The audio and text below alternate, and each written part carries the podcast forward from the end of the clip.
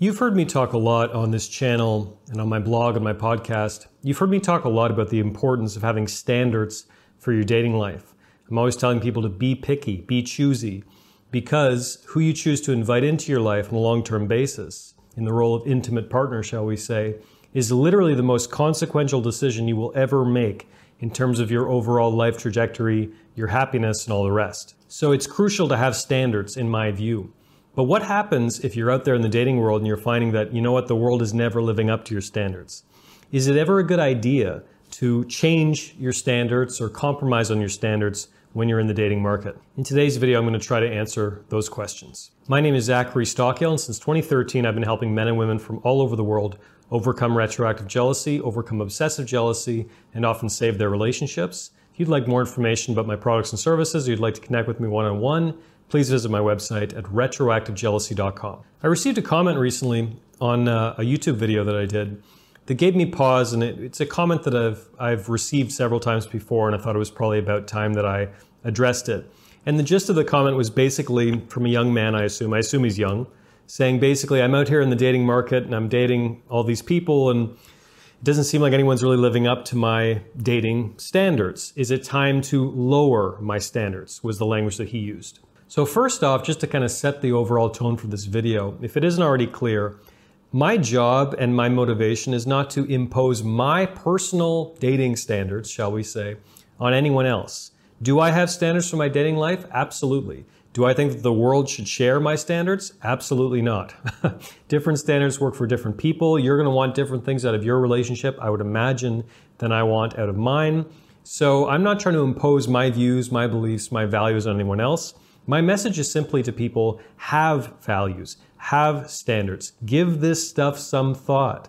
You know, I see a lot of people out here who seem to just kind of fall into relationships. It just kind of happens almost accidentally, or they believe that, oh, fate brought this person into my life, so I have to stick it out and all this stuff. And there's a certain beauty, frankly, in some of the ways of thinking about relationships that are closer to those people. However, at the end of the day, my personal philosophy is this is way too important a decision to leave to fate. I think it's very important to have certain standards in my dating life, and I think you should too, frankly. That said, if you are dating in the 21st century and it seems like no one is living up to your standards, I would pose a few questions to you. Number one, are you living up to your own standards? I see a lot of people, frankly, mostly guys, who write to me saying that, oh, these women nowadays are X, Y, and Z, and I have these certain standards and they're not living up to that. And frequently I'll throw questions back at them and I'll get the answer, well, yeah, like I've made this mistake and I've made that mistake and I've done this and I've done that, but you know, well, it doesn't matter. It's not important. You know, my standards are my standards. And it's like, okay, fair enough, but I think it's unrealistic to expect the world to live up to your standards if you yourself are not even living up to your own standards. So that's the first thing. Are you living up to your own standards? My second question would be why do you find these particular standards important?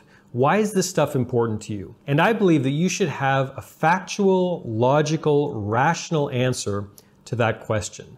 A comprehensive, thorough answer to that question. Why certain values, certain traits, certain characteristics that you're looking for in the opposite sex or the same sex, as the case may be, that you're looking for in someone you're dating, why is this stuff important? Why does it matter? And again, I think the answer should be logical, rational, fact based. Because I find that a lot of people have standards, in quotation marks, but they don't really have a real explanation for them. They don't have any real justification for these standards. And so that's fine, I guess. But my view is you're not going to be able to bring the right people into your life if you don't have a really solid, deep, comprehensive understanding of exactly what you're looking for, but also why that's important why you're looking for certain traits in the person you're dating, why you're keeping an eye open for certain characteristics and or certain red flags. Why is this stuff important? My basic belief is the more you understand in detail about exactly what you're looking for and why it's important, the more likely it is you're going to call that person into your life. So, why are your standards important? I'd also ask you, are your standards somewhat realistic? Given the realities, frankly, of the 21st century sexual marketplace. This is not your grandpa's world anymore. It's not my grandfather's world anymore. We live in the era of Tinder and Bumble and all these apps. And I'm not saying it's good. I'm not saying it's bad. It simply is. So, If you're dating over a long period of time, multiple people, and you're finding that you're running into the same issue over and over and over and over and over again, I'm not saying you should necessarily compromise your standards. However, it might be time to reevaluate them and really think hard about whether you have any chance of finding what you're looking for in the 21st century. Again, I'm not saying it's good, I'm not saying it's bad, it simply is. I'm not necessarily interested in whether the world is getting better or worse. I'm more interested in dealing with the cold, hard reality of the modern world. You know, good, bad, and ugly. And the first step towards being able to deal with reality better in a more effective way is acknowledging reality as it is and not necessarily the way you want it to be. I mean, along similar lines, another question are your standards serving you? Are they making you happier? Are they improving your life? Is this stuff working for you? You know, there's the old line, do you want to be right or do you want to be happy? And when it comes to some of this stuff, some of these standards in your in your dating life, that question could be applicable. Because if you have these ironclad standards, but they're making you miserable and they're making you frustrated again and again and again and again, you know, at a certain point, it might be worth asking if you want to keep swimming against this particular current. Do you really want to die on that hill? Is this stuff making your life better? I'd also add that my general philosophy for all of this stuff, for having standards in your dating life, for keeping an eye open for red flags, for being careful about who you invite into your life, my firm belief, which has served me very well, hopefully it'll serve you well too, but my firm belief about all this stuff is you can have just about everything you want but you probably can't have everything you want. In other words, you can have like 90, 95% of what you want. I really believe that. But you're probably not going to have 100% of what you want. When it comes to anything in life, when it comes to the particular physique you want, the way you want to look physically, when it comes to the friend group that you want to cultivate, when it comes to your intimate partner, when it comes to your intimate partner's past, there's probably always going to be something that you don't have to love, but you probably don't love it. It's probably not going to be your favorite thing in the world to think about.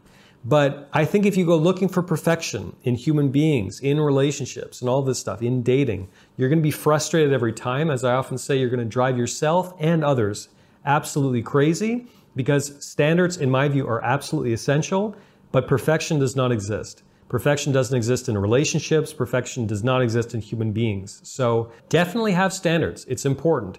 But don't go looking for perfection. It is a recipe for driving yourself absolutely mad.